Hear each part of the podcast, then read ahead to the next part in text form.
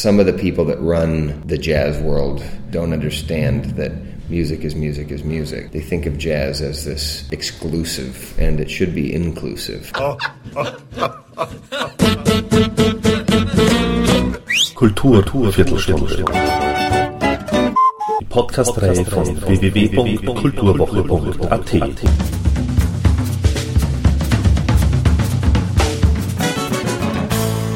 Präsentiert von Manfred Horak. Das namenlose Debütalbum von Curtis Tigers im Jahr 1991 erhielt Platin und enthielt vier Top-Hits, darunter I Wonder Why und seine Version von Nick Lowe's What's So Funny About Peace, Love and Understanding. Sagenhafte 30 Millionen verkaufte Tonträger standen zu Buche, dennoch verzichtete Curtis Tigers auf eine Popkarriere im großen Stil. Dafür konzentrierte sich der Sänger, Saxophonist und Komponist auf seine Wurzeln, die im Jazz und Blues zu finden sind. Das ist meine Nische, meine Spezialität, so Curtis Tigers. Ich kenne und liebe eine Menge Songwriter und musikalische Genres, und ich weiß, wie man sie alle unter einen Hut bringt, ohne beliebig zu klingen. Mein Wunsch ist, in die Fußstapfen meiner großen Vorbilder zu schlüpfen. Ella Fitzgerald und Billie Holiday hatten diese Fähigkeit, Material verschiedener Genres kohärent klingen zu lassen. Ebenso Frank Sinatra und Nat King Cole und selbst Miles Davis und John Coltrane und nahezu alle anderen großartigen Jazzkünstler beherrschten es. Sie nahmen die populären Songs ihrer Generation und schufen aus ihnen etwas Neues. Zitat Ende. Auf seinem aktuellen Album Real Emotional gibt es daher genau diesen Brückenschlag zwischen rohem Songwriting und Jazz zu hören. Stigers interpretiert zielgenau und tatsächlich neu Originalmaterial von Granden wie Mose Allison, Emmylou Harris, Tom Waits und Bob Dylan und mischt dazu auch noch eigene Lieder darunter. Ein Album, das man sicherlich lange Zeit sehr gerne hören wird. Sein Album Real Emotional bzw. seine Coverversionen von Dylans I'll Be Your Baby Tonight und San Diego Serenade von Tom Waits waren somit auch der Ausgangspunkt des Gesprächs.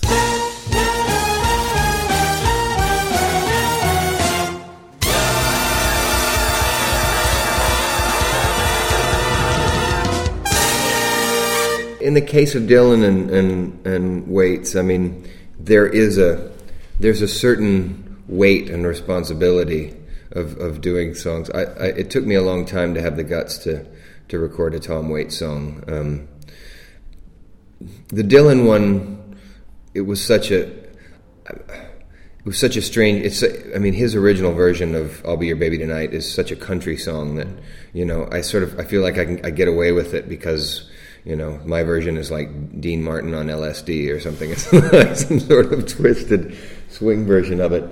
Um, the, the, the, Tom Waits one has been on my list for like five albums now. I mean, and it is. I've always sort of chickened out at the last minute and not and not recorded it because because I guess I love Tom Waits so much. I don't. I didn't want to do a sort of a half-assed version of it. You know, uh, uh, I wanted we finally, Larry Goldings and I finally found the way to do it that, that, that, did it justice, and you know, at the same time, sort of paid homage to him, but the, but also made it my song. You know, because mm-hmm. that's what I try to do. Rather than do cover covers of these songs, I try to take them apart and rebuild them as you know a Curtis Stigers song. You know, obviously they're they're they're songs by Paul Simon and Mose Allison and and uh, Tom Waits, but they don't sound like their recordings of them, and that's that's sort of what I what I try to do. I really like doing. I mean, it, it's not hard. The answer is it's really easy because it's fun. It's mm-hmm. so much fun to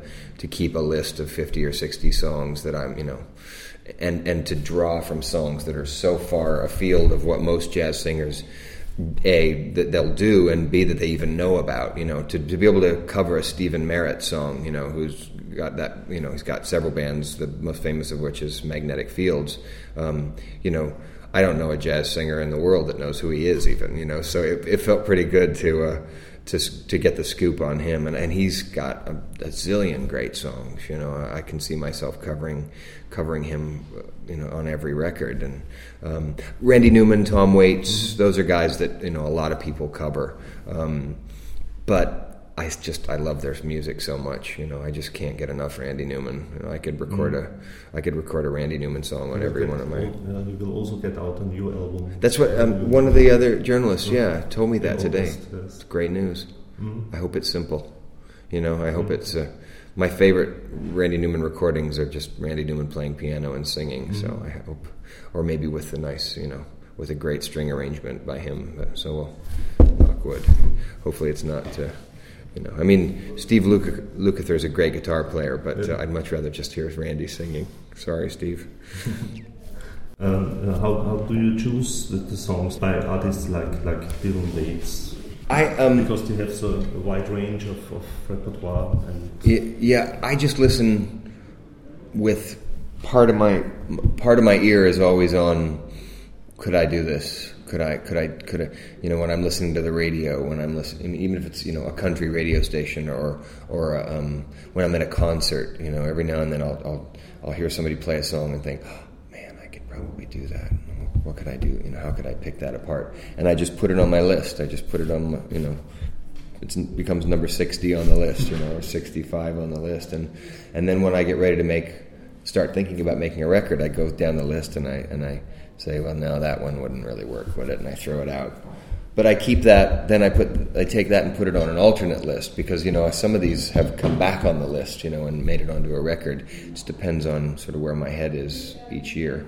Um, but it's about how they they hit me, you know, how, how they affect me emotionally. Really, that's you know, if a song if a song moves me, if a song makes me cry. Uh, I, I think about will, will, this make me will this move me in, in 10 years when I'm singing it will I be able to sing this in 20 years and, and will it still be credible and and then it's just then you put it in front of a band and see if it works and sometimes they don't work sometimes you get it in front of a band and it doesn't work and then maybe the next record you come back and try it again, and it's a different set of musicians, and it might work that mm-hmm. time. So. Mm-hmm. And when you integrate your own songs, do you think about other songs like uh, "I'll Be Your Baby Tonight" or? Or do I think about how they fit? Yeah. As I'm writing them, no. As I'm writing them, it's it's a totally writing songs for me is like being a carpenter or a you know a, a shoemaker or something. You know, it's it's a it's a totally different job and it's hard. It's the hardest work that I do. Um, singing and making records and touring and being on stage. Those things are they they come to me naturally.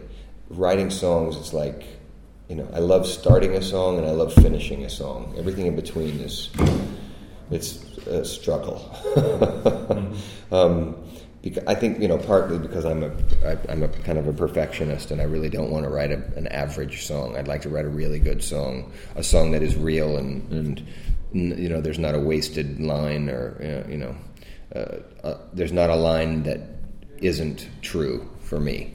So, um, but I, yeah, as I'm writing, it's it's it's all about just getting a story down, telling a story, and, and finding just you know the right way to tell that story and in a really emotional way. And uh, um, the, you know the songs on this record, and they were all three written in completely different ways. I mean, I only want to be with you, which I wrote with my brother Jake Stigers. Uh, that was a song that we wrote on guitars, and we wrote we wrote it for him really, um, for his one of his records several years ago, and then I just I sort of I realized I, I, was singing. I got my guitar out one day and was just singing a bunch of songs that I'd written. And when it came upon that one, I thought, wow.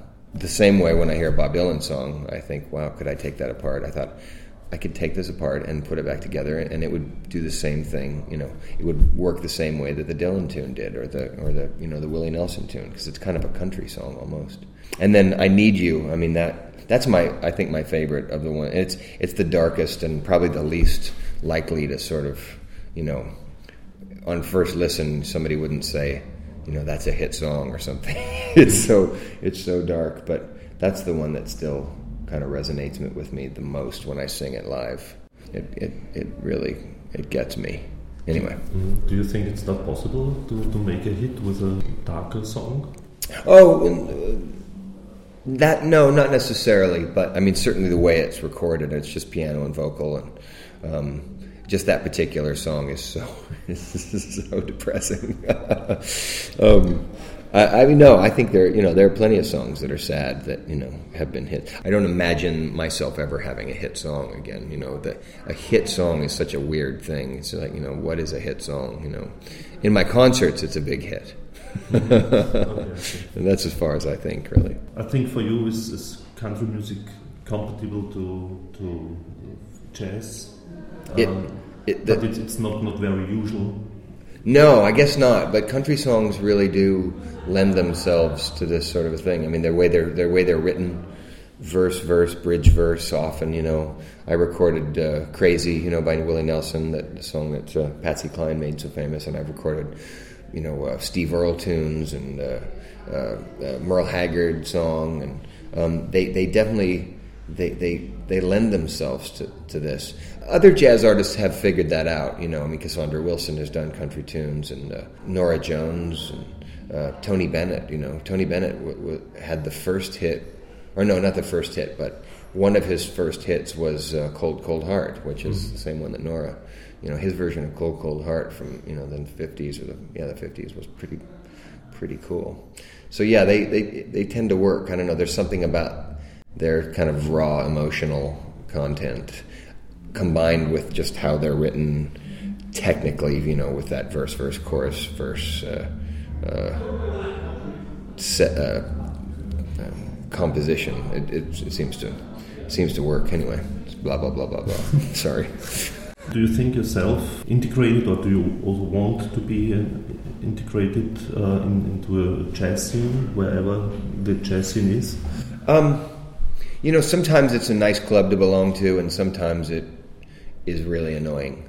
Um, I love jazz music, and then I hate it, but I hate it because of the clique of the the sort of clubby you can't belong to this club scene you know? There's just there's a certain preciousness to it that really annoys the hell out of me. But at the same time I admire so much so many jazz musicians you know? I mean and the chance to meet my heroes at these jazz festivals is is worth some of the annoyance of, of the I find that the, uh, some of the people that run the jazz world don't understand what it is, don't understand that music is music is music. You know, they think of they think of they think of jazz as this as something that's exclusive, and it should be inclusive. I think music should be inclusive. Uh, anyway, um, so yeah, it's like I said, it's it's a fun club to be- belong to sometimes, uh, and then other times it's just you just want to roll your eyes and walk away the way you the way you first hear jazz is very important. The way you find your way into jazz is very important. I mean, the first jazz that I heard was not "A Love Supreme" by John Coltrane. You know, it was Dave Brubeck, and it was Ella Fitzgerald and Mel Torme. It was stuff that was palatable to a pop ear. Th- There are a million ways to get into jazz. Um, there are easier ways than others. If you hear something that's really challenging and really hard to get emotionally, it might steer you away from it. You know, um, so I do have you know I sign CDs at the end of my shows every night, and um, people come up and say, "I thought I hated jazz, but you know, I think I, I really liked this tonight. You know, what else should I listen to?" And then I can point them and say, you know, well, you should first record you should go buy is this one and that one. You know, and um, if if you're if you're eased into it, it, it definitely helps. Do you still have uh, the audience from from your uh, first career as, as pop singer? Yeah, they, you know, not all of them. You know, I mean, I sold a million and a half records on my first album. I don't have a million and a half. Uh, I'm not selling that many these days, but enough of them come out and are willing to follow me down these new roads um, that that you know it. I'm I, I'm really lucky. I, I- have. I have kind of this built-in audience that uh, isn't a jazz audience, and then so usually, I mean, I'm guessing, but I'm I think about it's about 50-50, maybe 60-40, um, you know, of, of my old fans and then these new fans that have come along from the jazz world, and um, and then there are just people that just like music, you know. I mean, that's what I hope is that people can just sort of listen to me and think it's music. It's emotional, beautiful music. Where, you know, yeah, there's some there's jazz in it, but you know, I'm a country singer and a folk singer and a pop singer and a, and a blues singer and a soul singer too. You know, those those things all play into what I do. You know, I play that card when it when it when it helps me get a gig. I'll be your baby tonight.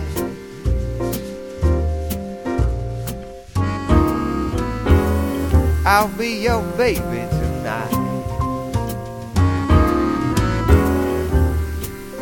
It's alright, it's alright, it's alright. I had trouble with record company executives telling me what kind of songs I should record and what I should sound like. And it seemed, I finally just got so frustrated, I just decided, yeah, I just, it's not for me. I also realized that I really feel like I can be one of the best jazz singers in the world. I, have been you know, compared to my heroes, and you know, I mean, I've been put on lists, and you know, and, and uh, that that are really impressive. As a singer songwriter, as a pop singer, I'm one of a million. You know, I'm never. I was. I realized I was never going to be Randy Newman or Bob Dylan or Loudon Wainwright or you know or even you know a Ron Sexsmith or you know Steve Earle. I was never going to be half as good as them. Um, but as a jazz singer, I'm in my I'm in my zone. As we say, there's a baseball term. I'm, it's jazz is in my wheelhouse. It's right you know it's right there. I I know how to do it, and I know how to, and I get better and better each year. Whereas the the singer songwriter thing, um, I was only as good as my la- the last song I wrote, and none of them were half as good as an Elvis Costello song. And so you're totally independent, so you can decide what you want to yeah. do. Every now and then they'll say, "We want you to do this," and I'll say, "Okay, I want more money." And they say, "Okay, do what you want to do." That's a good fight. yeah, because you know they don't. There's not enough money coming from the record company to afford anything but what I do, which is doing it myself. You know, if if they wanted to spend $50,000 to hire a big shot producer, well, then maybe I'd consider it if it was a guy that I respected. But um, yeah, they just let me do what I want to do. And and then I take them the record and, and they put it out. And I don't have that big machine behind me like I used to when I was in, a, in the pop thing. But I didn't really enjoy that, having that big machine. It, was, it never really, the first time it paid off. And then after that, it was just like, it was futile. You know, it didn't it didn't really work. So yeah, I, I, like where I'm at. I make my living selling tickets to concerts. I don't really make my living mm-hmm. selling records. You know, mm-hmm. the records kind of allow me to tour. You also play saxophone, of course. You're not only a singer and not only a composer. Uh, on the most recent album, there are not so many saxophone parts on it. Yeah, I I mean I play probably play more sax live than I do on my records. I always make a joke that I'm make the joke that I'm a singer who owns a saxophone. You know, I'm a I'm a blue rhythm and blues and blues saxophone player, rock and roll saxophone player. I always, I, I, as a saxophone player, I studied or tried to emulate Jimmy Page and Albert King and you know Robert Cray. You know, I wanted to be a guitar player. Mm-hmm.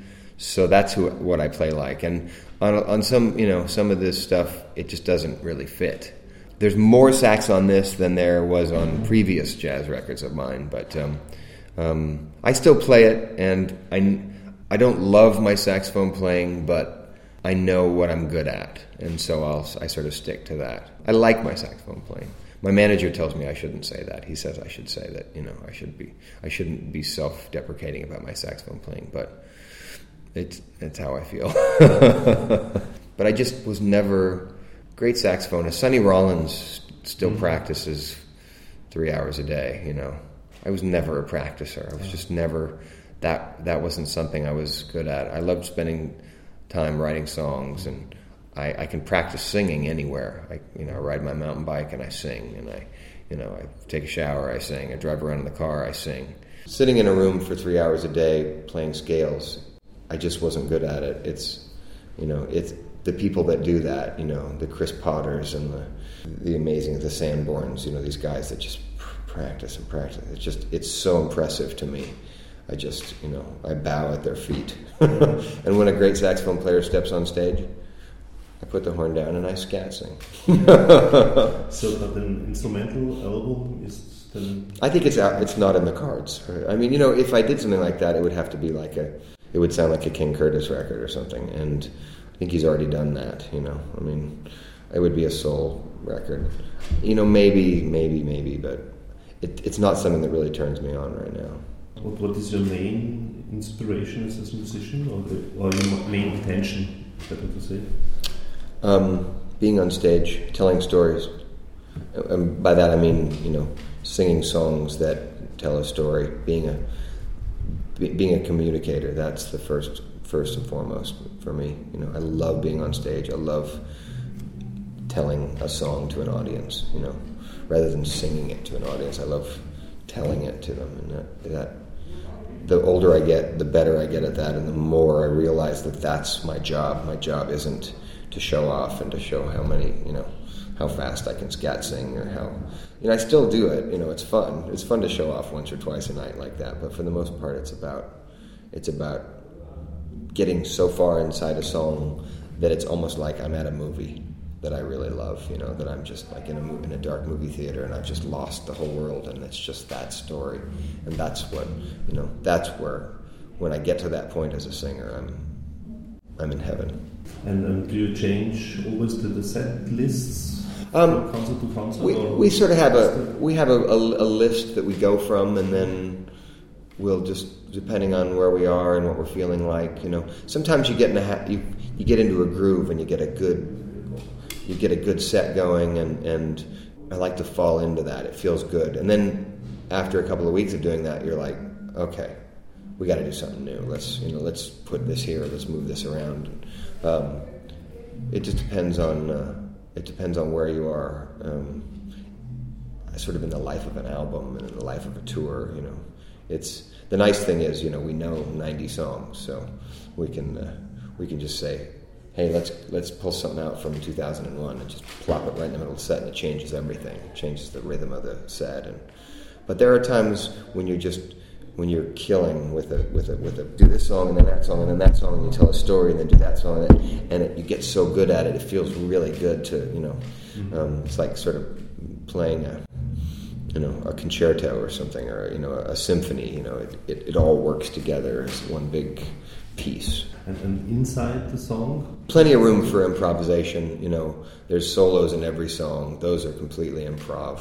And as you get to know a song really well, you can turn it inside out and, and try it a different way. And you know, I'll just go off in a direction, and the band's got to follow me. And, it's you know, it's not free jazz. It's not um, it's not probably nearly as improvisational as if you went to see Pat Metheny and Kenny Garrett play. You know, they or uh, but but um, and especially because they're songs with lyrics, and you know they're going to be the, a little bit more the same every night than say if you went to see uh, Roy Haynes and Chris Christian McBride and Donald Harrison. They'd be they'd be you know doing something totally improvisational depending on the song. Whereas being a singer, you know, you've got you've got a story to tell within that thing, so it's it's a little bit more constricting, constrictive, not constricting because I don't look at it as a negative thing really. I I like, uh, I mean, again, telling a story. I've got, I've got words, they haven't. Who is your favorite jazz singer? Male It's hard for me to say the one, you know, I mean, I could give you. I mean, Mark Murphy was a real hero of mine as a kid. Um, and and still is. I love Mark Murphy singing, but I also really love Tony Bennett. You know, I mean, I love someone. You know, I love Bobby McFerrin. You know, and these are three guys that are totally different from each other. You know, that's, and I could name another ten that I really, I've really, I mean, there there's a smaller crowd of males. I loved Joe Williams and Jon Hendricks, and I think Kurt Elling is a, a wonderful singer. Bobby McFerrin uses always uh, fa- fantasy language. Oh, you mean a just- non-verbal Yeah. language in his. I only do that during scat solos usually. Just during scat solos, yeah. He's a genius. You know, he, he's like he's not really a, a, a he's not a male jazz singer. He's like he's a totally he's a sub he's a subgenre of jazz. You know, he's like a there's trumpet, there's saxophone, there's Bobby McFerrin, there's you know drums. You know, he's like an instrument into it. I I've, I saw him many times when I was a, you know much younger and just he was hugely he was a huge influence on me, but you probably wouldn't hear it. But but it's there. You know, he's in there. I mm-hmm. I learned to sing just like him for a while. You know, I I could do a pretty good impression of him if you ask me to, but don't ask me. Thank you and good night.